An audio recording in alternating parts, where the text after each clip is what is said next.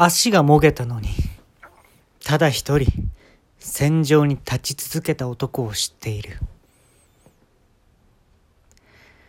中国の歴史史上、彼を抜く戦士はいないであろう。その名も、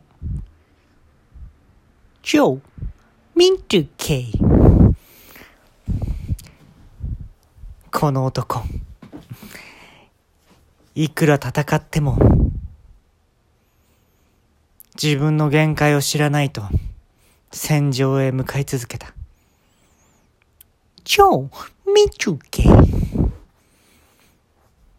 彼の口癖は、いっつもこうだった。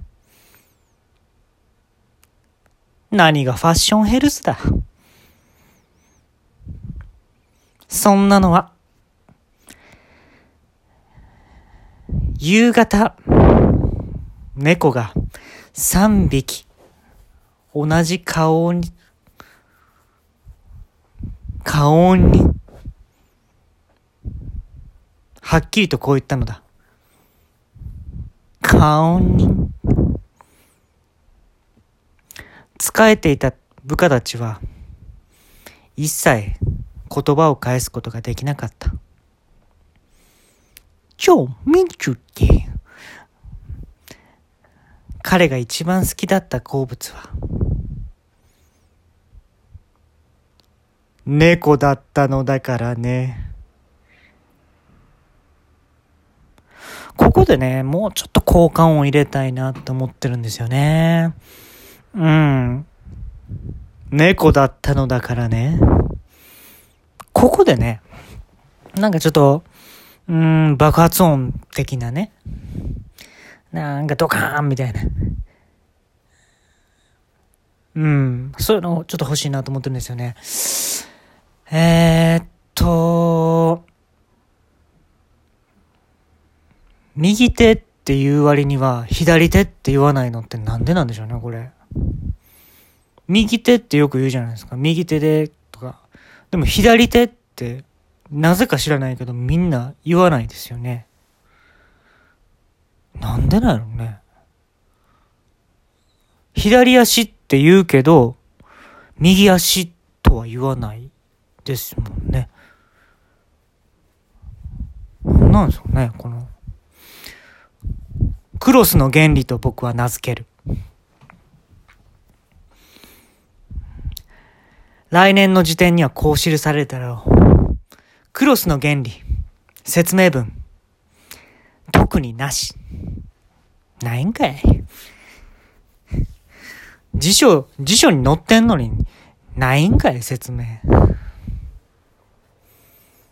特になしの、から矢印が出てて、クロスの原理のページへ飛ぶ。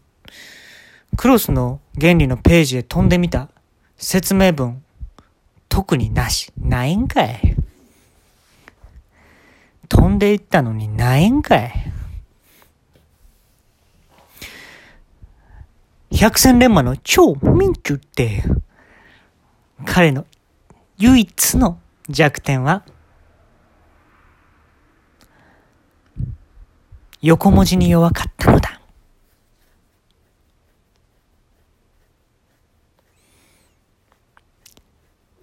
しいもの、また会いましょう。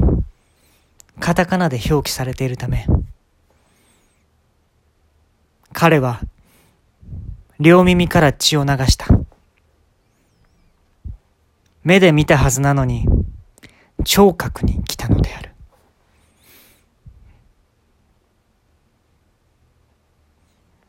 戦争の審判は必ず黒人である。おっと、黒人といえば、今は差別用語になるのかね。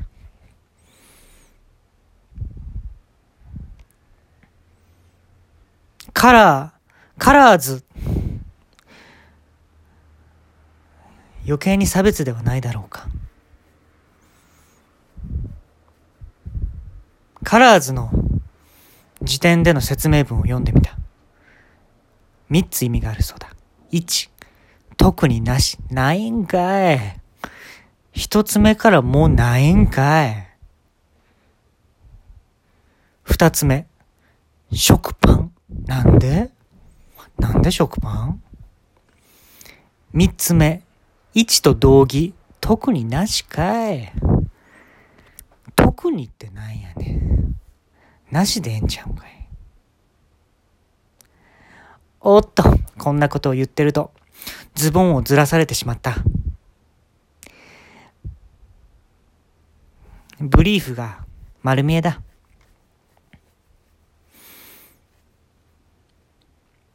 ブリーフ。なんで先に、焼酎を飲むんだい。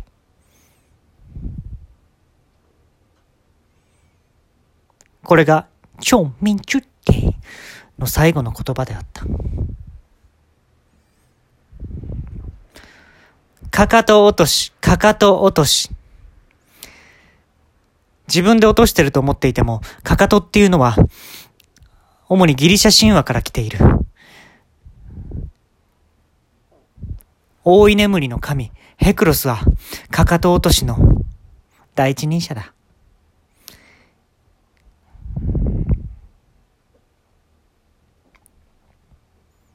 おっと流れ星が見えた。久しぶりに願いを唱えてみるとしよう。超みちゅって、現代でいわゆる、カキフライ定食。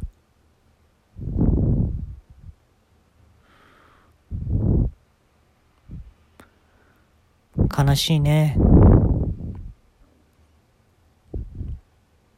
カキフライのパン粉がハサミやったなんてね。